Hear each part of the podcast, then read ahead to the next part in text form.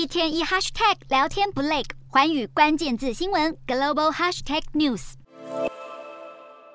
马来西亚今年五月鸡肉供应吃紧，就宣布六月暂停活鸡出口的禁令，直到鸡肉的供应与价格恢复稳定。而针对禁令，抗通膨主席也表示，在十月之后，特定的养鸡场只要取得农业部的批准，就能够分阶段恢复出口。好，通抗通膨主席就强调，虽然同意有条件开放肉鸡出口，但仍然需要确保国内每个月所需要的肉鸡供应是充足的。那么业者也表示，政府六月禁止肉鸡出口之后，都配合政府的要求，提高了产量，也很快的稳定了肉鸡的供应。认为其实是可以更早全面开放肉鸡出口的。而马来西亚目前有一百一十五家养鸡场是符合农业部的出口条件。